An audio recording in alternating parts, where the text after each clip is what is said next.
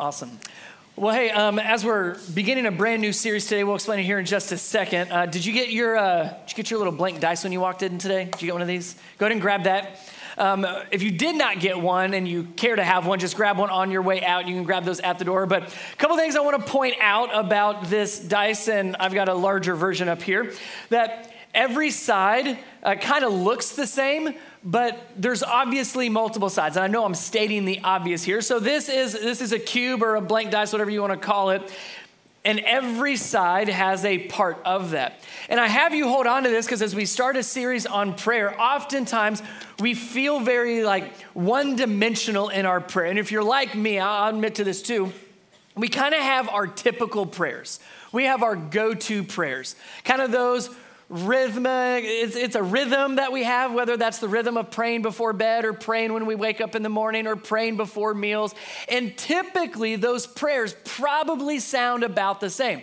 So we ask God to bless our food. We ask God to keep us safe. We have our laundry list of things that we want God to do for us. And very often, those prayers over time can kind of just feel like we're a little bit in a rut where we're just giving God some information. God, let me go through my list for you today. Here's what I need for you for you to do. Here's what is going on in my life. Da, da, da, da, da. And we begin to just our prayer life, not saying those are wrong prayers, but it's not like it used to be. So this series is for any of you that kind of feel like, man, my prayer life, it exists, but it's not like it used to be. Or maybe your prayer life hasn't really even started because you don't even know where to start. What I'm hoping that we will be able to do together is yes, see those prayers, absolutely. But there's a lot of other sides to prayer as well. And oftentimes we just get stuck on, well, this is what I pray or this is how I pray. But we also pray to God our Father. We pray to God as our shepherd. We pray to God as our friend. We pray to God as our Lord. We pray to God as our King, as our Savior. And as we recognize those different relationships we have with Him, we also recognize how we talk to Him should change. God, my friend, and God, my Savior, God, my King, God, my Lord. We begin to pray slightly different prayers when we recognize the different relationships we have with God. So we pray things like, God, here's what I need, but we also say, God, just thank you. God, here's what's just going on in my life. I don't really have anything to ask you for. I just want to tell you what's going on in my life. God, here's what I'm struggling with. God, here's what I'm angry about. God, here's what I'm worried about. And all of a sudden, when you start to think through it, you recognize there's so many different sides to prayer that if we're not careful, we miss. And we just stick to the same prayers that we grew up praying or the same prayers that we've been praying for however long in our lives as a Christian. And my goal is to help you see this month all the different sides of prayer as we make it more personal. Because prayer is not just, God, here's what I need, here's what I want. Prayer grows your relationship with Him. It's a conversation. And the more you engage in that conversation, the deeper your relationship with Him it will become. Last month, some of you know this, um, I took my oldest son to New York City just for like two days, short little 10 year old trip, and got to see a ton, got to do a ton. Uh, but one of the more meaningful places we went was the 9 11 memorial. And today, as you know, is September 11th.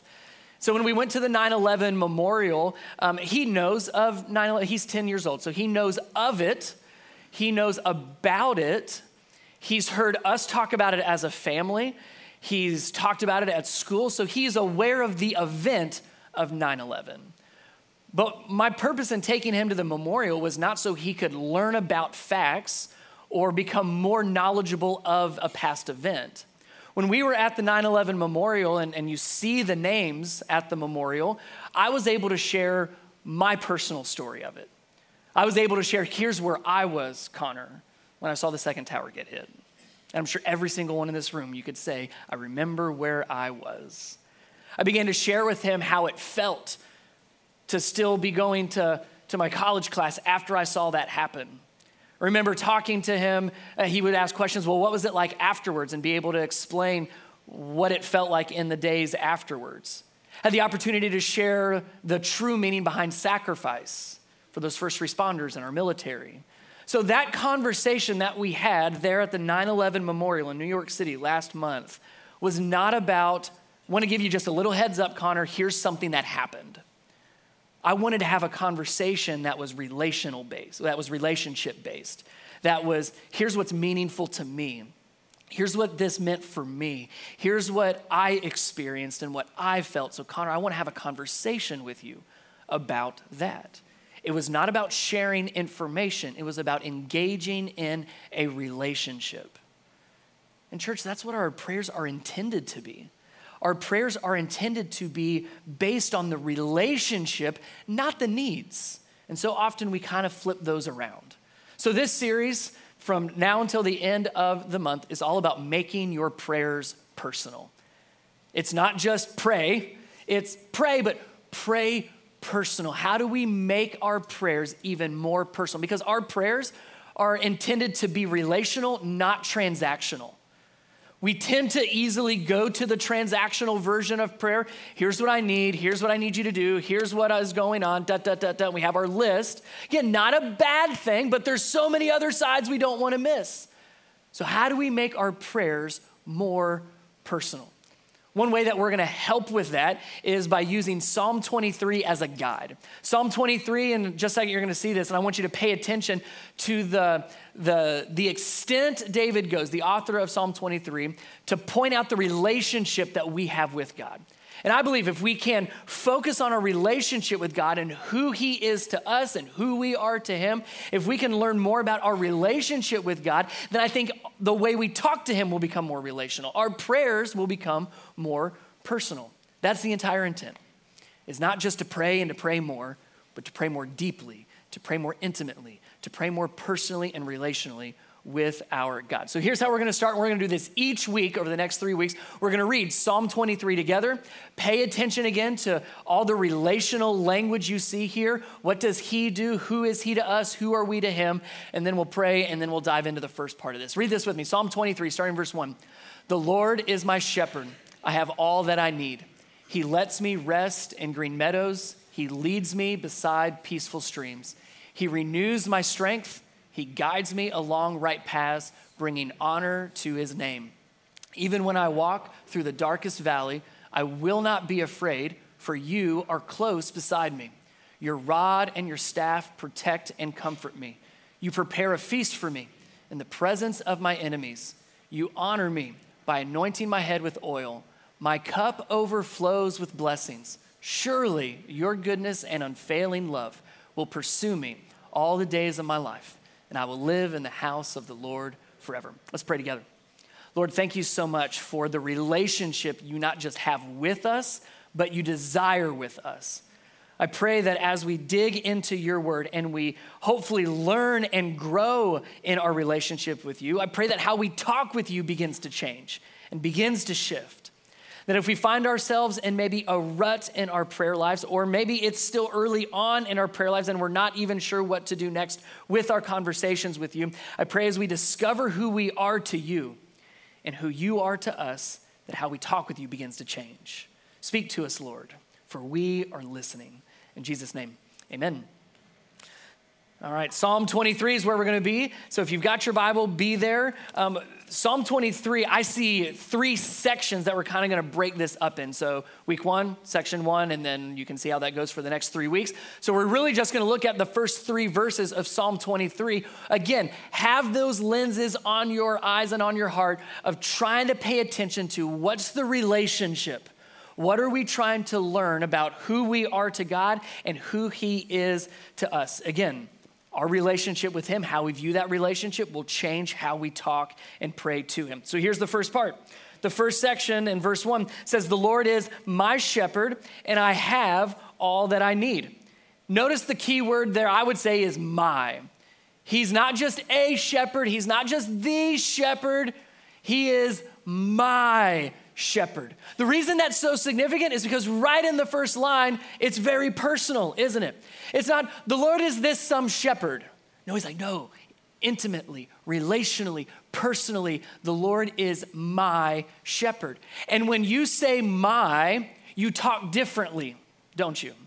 I talk to my wife very differently than I would ever talk to your wife. I talk with my kids very differently than how I would ever talk to any of your kids. In any of my relationships, I'm going to speak differently than if it was just yours or theirs or A. But because my, it's personal. That's a totally different level of conversation, a totally different level, in our context, what we're looking at, of prayer. All because of that one word, my. The Lord is my. And then we're told what this relationship is shepherd. Now let's work together on this. If He is our shepherd, what does that make us? Sheep. Isn't that a great compliment? Not so much. If you know anything about sheep, it's not necessarily a compliment. Sure, they have their uses, but not many. So, because he's my shepherd, then that tells me I'm his sheep. And based on that relationship, without going into all the different aspects of it, the point behind that phrase, the Lord is my shepherd, I have all that I need, that first part is recognizing that there is a reliance on a shepherd. As a sheep, I can't do much on my own. I don't know where I'm going. I don't know what I'm doing. I don't have enough. So I need my shepherd to provide. That's what the rest of this psalm is really pointing out. Here's how my shepherd takes care of his sheep. So if we are considered the sheep, and he is our shepherd, he's my shepherd, then I am greatly reliant on him. I am greatly dependent on him in every in every sense of the word. So I'm going to give you three as we go through this first section. I'm going to give you three prayers to include or ways to pray that hopefully will help make your prayers just a little bit more personal. Here's the first one out of verse 1. When you pray, declare your deliberate dependence on God because you're his sheep and he is your shepherd. Because he's my shepherd, I have to rely on him. I have to depend on him. And that is extremely intentional. It's not an accident. It's not, oh, I don't have another choice. It's a no, I am choosing willfully and willingly to depend on Him. So when we pray, another side to our prayers are God, I, I truly do need you. I'm absolutely dependent on you. I have to rely on you. So when I ask for my needs, God, I need you to provide this and I need you to help with this, I'm not asking as someone talking to a genie in a bottle. I'm asking as a sheep to a shepherd because I can't do these on my own. I am desperately dependent on you, and I do so deliberately. I want to be dependent on Him.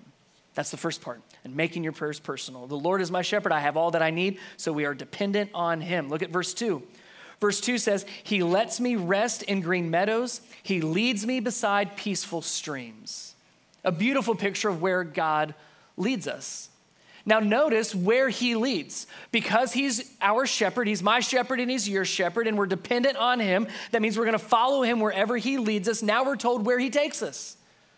So, what does that relationship look like? Where does my shepherd, where does your shepherd lead you? We're told, well, to streams as well as to meadows. He just told us the sentence before that he provides everything that we need. Well, here you see the two basic needs food and water, don't you? We see meadows where we would eat, and then you see the streams where we would drink. So, Jesus, as our shepherd, provides the necessities. He makes sure we have what we need. He's a provider. That's what a shepherd does. Part of his job is to provide and to take care and to meet needs. So, we're told our shepherd does just that provides the necessities of food and water, but pay attention to the adjectives that are right next to it. It's not just food and water, it's not just meadows and streams. What do you notice? You guys remember grammar school? Like, what's What's the adjectives with each of those? What's the adjective for the meadows? How's it described? As green. Yes, it's not just meadows, it's green meadows. What about the adjective for the streams? Not just any kind of stream, it's a peaceful stream. I love the adjectives there, not just because it's poetic, but it's very descriptive. And the way I interpret that is Jesus leads us to what's best. It's not just, I'm to take care of you, make sure that all your needs are met. It's not just, I'm to make sure you have food and water. It's no, I'm to lead you to the best meadows. I'm to lead you to the most peaceful streams. That's above and beyond, isn't it? It's not just the bare minimum, it's not just the necessities. It's just not what's needed. It's not the bare minimum, it's abundant. It's beyond our expectations. It's beyond what we need. It's beyond what we could ever ask for or imagine. The green meadows, the peaceful streams. Yes, it's what we need, but it's also what is best for us. So when we say, He is my shepherd, we have to follow Him. And when we choose, or when we choose to follow Him, we recognize He leads us to what is best. Here's your second way to make your prayers a little bit more personal. When you pray, admit that God knows better than you. Admit that He knows better than you. So often we want to go our own ways, we want to lead our own life. We're going to go to the meadows we want and the streams that we want rather than following where our shepherd desires to lead us. So, this is a level of trust. It requires us to trust our shepherd, it requires us to trust Jesus and trust that wherever he does lead us is best, is the meadows that are green and the streams that will be peaceful. Time out for a second, and let me just give you maybe a, a question to think through, and we'll talk through this just for a quick second and move on. That's a beautiful picture on where Jesus leads us. When you give your life to Christ and when you follow him, he leads you beside these green meadows and these peaceful streams. Like, that's beautiful. But is that what you really think of when you think of following Jesus? Let me say that again. Is this picture we see in verse 2 out of Psalm 23, is that really the picture you think of when you think about following Jesus? The reason I ask this question is because that's a struggle sometimes. Because following Jesus doesn't always feel like green meadows and peaceful streams. Sometimes we use adjectives like difficult, restrictive, painful, lonely.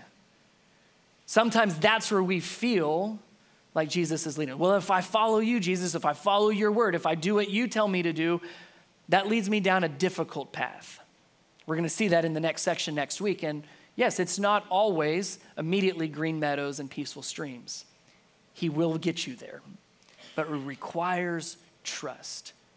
Trusting that He knows more than we know, trusting that He knows best, and He even wants what's best for us more than we know what's truly best for us. So He leads us and He makes us rest, specifically in green meadows and peaceful streams. Third verse He renews my strength he guides me along right paths, bringing honor to his name. So I have an empty cup. There's nothing in it, right? Which are you enjoying your Valor coffee, by the way? It's good coffee if you're a coffee person. Uh, so, empty cup. So, if I were to have my cup here and I decided I would like to have some water in my cup, there's really only one way to do that. I would not be able to just think really hard about filling my cup. That's not going to fill this cup with water. Even my desires, I have such great heart and I have such a great intentions and I have great motivations for this cup to be filled with water. My intentions, my motivations, the goodness of my heart is not going to fill this cup. Even if I started to talk to one of you, any of you, the entire room of you, I really want this cup to be filled with water. Could you please help me? I need you to, to fill this cup full of water. Even you, technically speaking, wouldn't be able to conjure up water and fill my cup. There is no possible way to fill this cup with water, make it empty to full, without going to the source, without going to the faucet, because that's where the water comes from. If we're not able and or not willing to go to the source, it'll never get filled. Even if you say, no, no, no, I'll take care of it, I'll get water for you, well, where do you have to go? You have to go to the water fountain, you have to go to the source of water. I bring that up because that's the point of what verse 3 is telling us. Notice that first part of it, the very first line said, He renews my strength. Now, the fact that we're using the word renew there says that it had been diminished. Once was strong, but because I need to be renewed, that means it's now been diminished. So there's a level of weakness. So, how do we get that strength back? How do we spiritually get refilled? It's not by good intentions, it's not by having a good heart, it's not by being motivated. It's not by having other people do that for us. We have to go to the one who provides it. We have to go to the source. And we're told here, He, our shepherd, He is the only one that renews our strength. So if you want to be filled up, you have to go to the source. We go to Him to be filled. That's what a shepherd does, doesn't he? Doesn't just provide, doesn't just lead, but he fills up. He fills you and I up when we go to the source. But it's not just filling us up. Notice what else we're told here. The very next line. So he renews my strength. He fills us up. He provides uh, uh, what we need, our strength. It's not from ourselves, it's only from him. But he also guides me along the right paths. So we start to see again where he's leading us. The right path, we're told there's a right and a wrong. So he makes sure, as our shepherd, he leads us along the right path. But notice why bringing honor to his name. Oftentimes we think, God, lead me along the right path so that it works out well for me. Lead me along the right path so that I get what I want. No, he leads us along the right paths for his namesake, for his honor, for his glory. So here's the phrase I would use for this section, for, for this verse it's all from Him and it's all for Him. It's all from Him. That strength, it all comes from Him. If we're feeling empty and we need to be filled up spiritually, then it's only gonna come from Him. Man, I love that you're here this morning. I love that we get to talk through God's word together. I cannot spiritually fill you up. I most certainly cannot. If you showed up today like, man, I hope Brian's got a good word, this new series, man, I really hope that it speaks to my heart and fills me up, I'm going to disappoint you because I'm not the source for that. Now we're reading from the source, which is why this is so important, but I can't do that for you. It's when you get into God's word on your own and it's when you begin to tap into the source, now He will renew you, not me. It's not your parents, it's not your kids, it's not anybody else. It is you going to the source. It's all from Him, but it's all for Him. His namesake, His glory, and His honor. It's why He leads us the way that He does, so that He will be made known. So when you pray, here's your third one give Him credit. When you pray, give God all the credit. Sometimes when we pray, we just pray with expectation. Not a bad thing, but let's not forget the other side to it. The other side would say, But God, this is all from you and for you anyway. Everything that you give, you can also take away because it's all yours anyway. Do you notice what that prayer begins to sound like? It's very humbling, isn't it? To recognize that everything is from Him and for Him, that He gets all the credit. When things go well in your life, it's not because we worked really hard.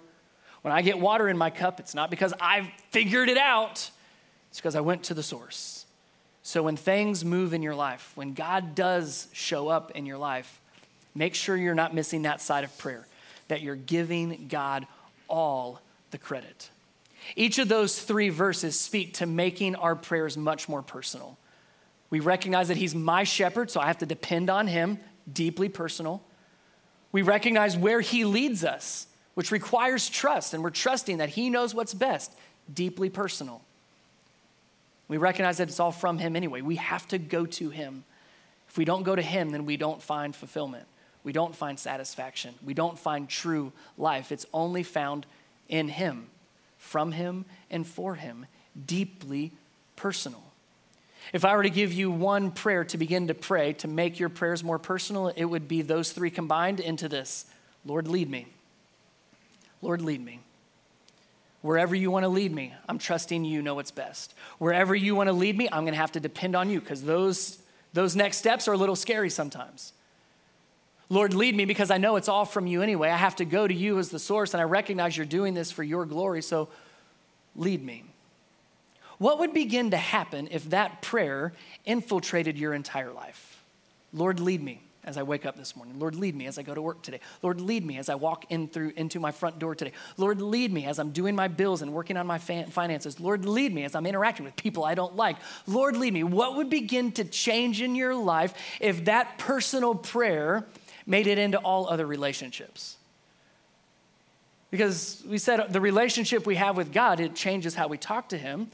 Let me take it one step further and say our relationship with God impacts all of our other relationships. Your relationship with God is not in an isolated box and an isolated relationship. It impacts and infiltrates every single relationship that you have, every single aspect of your, of your life. So let's walk through this. Like, let's make this hopefully very practical. These are by no means like all of your relationships. Those are pretty big categories and pretty big general buckets. So this probably covers a good chunk of them. Not all of them, but a good chunk of them. So, what would happen if you said, God, I'm giving you permission to lead me in myself. Like it's not me making all the choices anymore. It's not me leading myself. It's me listening to you and your word and my desires and my hopes and my dreams and my thoughts and my actions and my attitudes. I'm letting you lead. What would begin to change in you personally if you said, Lord, lead me, instead of me leading myself? What about in your marriage? What would change in your marriage if you said, Lord, lead me as I lead in my marriage, as I lead my spouse, as I walk home every single day, what begins to change on how I think and how I act and how I treat my spouse if I'm letting my shepherd lead me? What begins to change if Jesus is leading instead of you in your marriage? Family. You could think immediate family, you could think extended family. That's probably more convicting, isn't it? If we start, if we start adding, the more people you add, the more convicting it gets. So, what would happen if we said, in my extended family, my immediate family, God, what does it look like for you to lead me in those areas? How I treat them, how I sacrifice for them. How does our life begin to change? How does our family begin to change when He's the one leading? You can do the same thing with friends. All of a sudden, the dynamics change a little bit. I'm not just with friends doing whatever we want. Is there a foundation? What is our friendship based on? Work, what does it look like for Jesus to lead you when you walk to work? When you sit at the desk, when you're sending emails, when you're interacting with coworkers, when you're dealing with employees or employers? Do your words change? Do your actions begin to change? Do you give a benefit of the doubt? Is there more grace? What happens when He's the one leading you at work? Community. We're all involved in so many different aspects of community whether that's neighbors and neighborhood, physically, geographically, whether that's different organizations that you're part of, whether that's different volunteer uh, environments and nonprofits and kids' schools and soccer and baseball and football, like all the things. What community are you part of, and what would it look like if you said, Lord, lead me? Lead me as I walk into my community. Lead me as I walk into volunteer. Lead me as I walk into my kids' school. Lead me as, as you would desire in community church. Now, that feels like a no brainer. It feels like we wouldn't have to say this, Lord, lead me in church. But we still have, we're still human, so we still have sin and we still have our own personal preferences. What does it look like to be part of church and to say, Lord, lead me? It's not necessarily what I want, but it's where you're leading.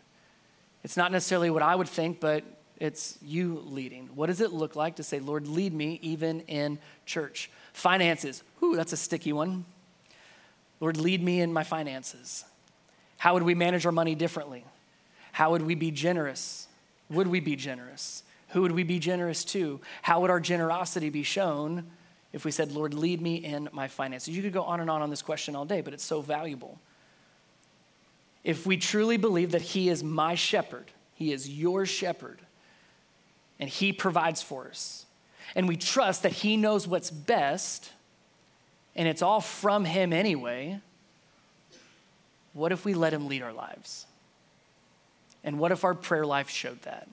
Where we say, God, I'm deliberately depending on you.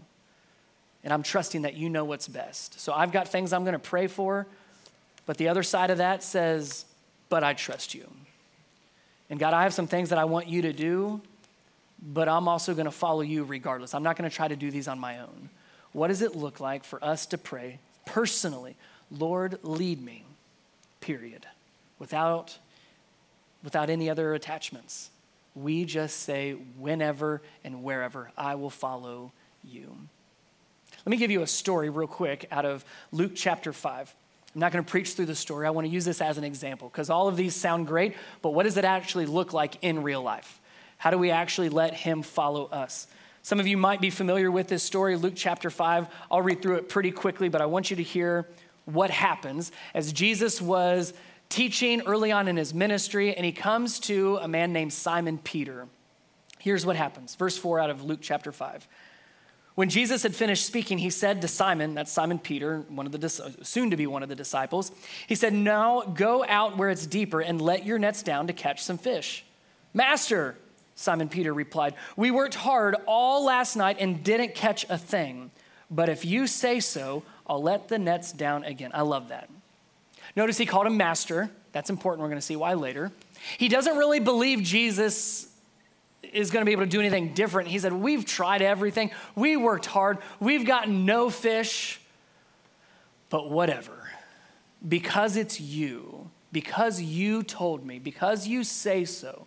So there's a trust in who Jesus is, but there's not a belief that anything's really going to happen. And sometimes that's how we obey.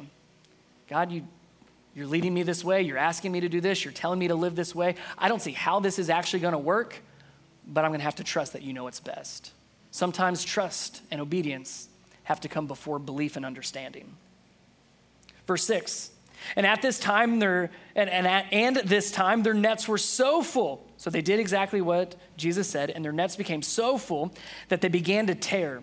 A shout for help brought their partners in from the other boat, and soon both boats were filled with fish and on the verge of sinking. Notice the abundance there. Remember what we said earlier out of verse 2? He leads us he makes us lie down in green meadows and leads us beside peaceful streams. This isn't the bare minimum. It's not like they went out and caught a few fish. They went out and caught so many fish that their boats were sinking. When you follow Jesus, he leads you in abundance. This is not prosperity gospel. It's not like when you follow Jesus, he gives you everything you want. Of course not. But he gives you life and life abundantly. And we see that here. Verse 8 When Simon Peter realized what had happened, he fell to his knees before Jesus and said, Oh Lord, please leave me. I am such a sinful man for he was awestruck by the number of fish they had caught, as were the others with him. His partners, James and John, the sons of Zebedee, were also amazed. Jesus replied to Simon Peter, Don't be afraid. From now on, you'll be fishing for people. And as soon as they landed, they left everything and followed Jesus. Do you notice what Peter called Jesus the second time around? Did you catch it? He called him master at first, and then what did he call him afterwards? Lord. Lord. It's a big difference. Master is, yes, sir, whatever you say. I don't really care, but I have to, and I will. Lord has a heart behind it. Lord says, I will follow you because I'm your servant, and I'm doing so willingly. Peter willingly says, You're my Lord. You're not just master, you are my Lord, like you are my shepherd. And the result was not just a bunch of fish, the result was he was awestruck. He was amazed. When you pray that prayer, Lord, lead me, you will be amazed at what God, does, what God does in your life. You will be amazed at where he leads you. Might not always make sense, but you have to trust. But when he amazes you, make sure he gets all the credit. And they continued to do this. This wasn't a one time thing. Once they landed, they left everything and followed Jesus. So this is not a one and done prayer. This is something we constantly do. That's why you have that little blank dice. To be a constant reminder, you can put it in your pocket, you can put it in your car, you can put it on a nightstand or maybe next to a bathroom mirror. You've got that as a constant reminder to constantly pray, Lord, lead me. In every single one of my relationships and all aspects of my life, lead me as you hopefully grow in a personal prayer life through this, this series, let me give you three specific questions for you to personally wrestle with. The first one is the most important one Am I following Jesus? In Psalm 23 language, is Jesus a shepherd or is he my shepherd? Is he our shepherd or is he truly your shepherd? It's a personal relationship. You need to have that personal relationship with Jesus. That happens by saying, Jesus, I need you in my life. I desire you in my life. And I'm not perfect, but I need a Savior, and I want you to be my Lord. So, Jesus, move into my life. Am I following Jesus? First question. Second question What step could I take that requires me to depend more on Jesus? For Simon Peter, that was letting nets down. In Psalm 23, that's trusting that he's leading you beside peaceful streams. I have no doubt that there is a, a step in mind that you haven't taken because it's a little scary. You haven't taken because it makes you a little nervous. You haven't taken because you don't know how it's all going to work out. It's probably in one of those relationships, isn't it? Self, marriage, family, work, community, church, friends, finances. There's probably a relationship that you've not taken a step because you don't want to rely that much on Jesus. I'd rather take care of it myself. Can I encourage you to trust Him? Trust where He leads you, trust your shepherd. Take a step that requires you to depend more on Him. Lastly, what amazes me about God? Don't miss that side of prayer. We can get caught up into the, well, I need you, Jesus, and I need you to do this, Jesus, but don't miss, God, you amaze me. Look at what you've done in my life. This is all from you and for you.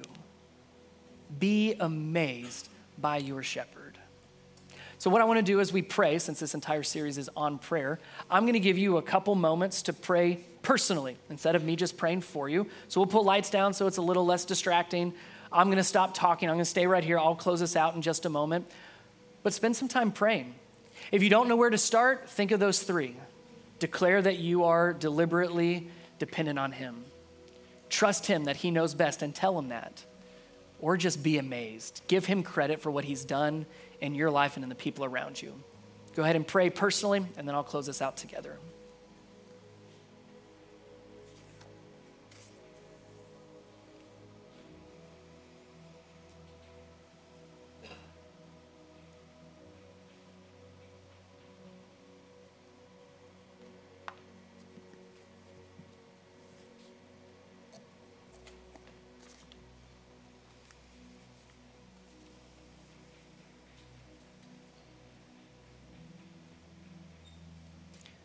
Lord, you are my shepherd. You are not just a shepherd, you're not just the shepherd, you are mine. And I am yours.